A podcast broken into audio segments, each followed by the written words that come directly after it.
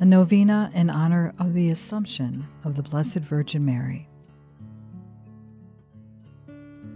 Lord Jesus Christ, you have destroyed the power of death and given the hope of eternal life in body and soul.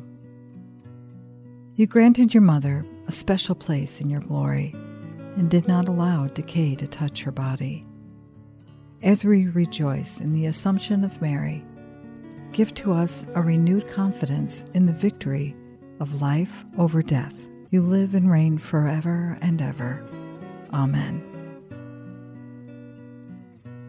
Day 5.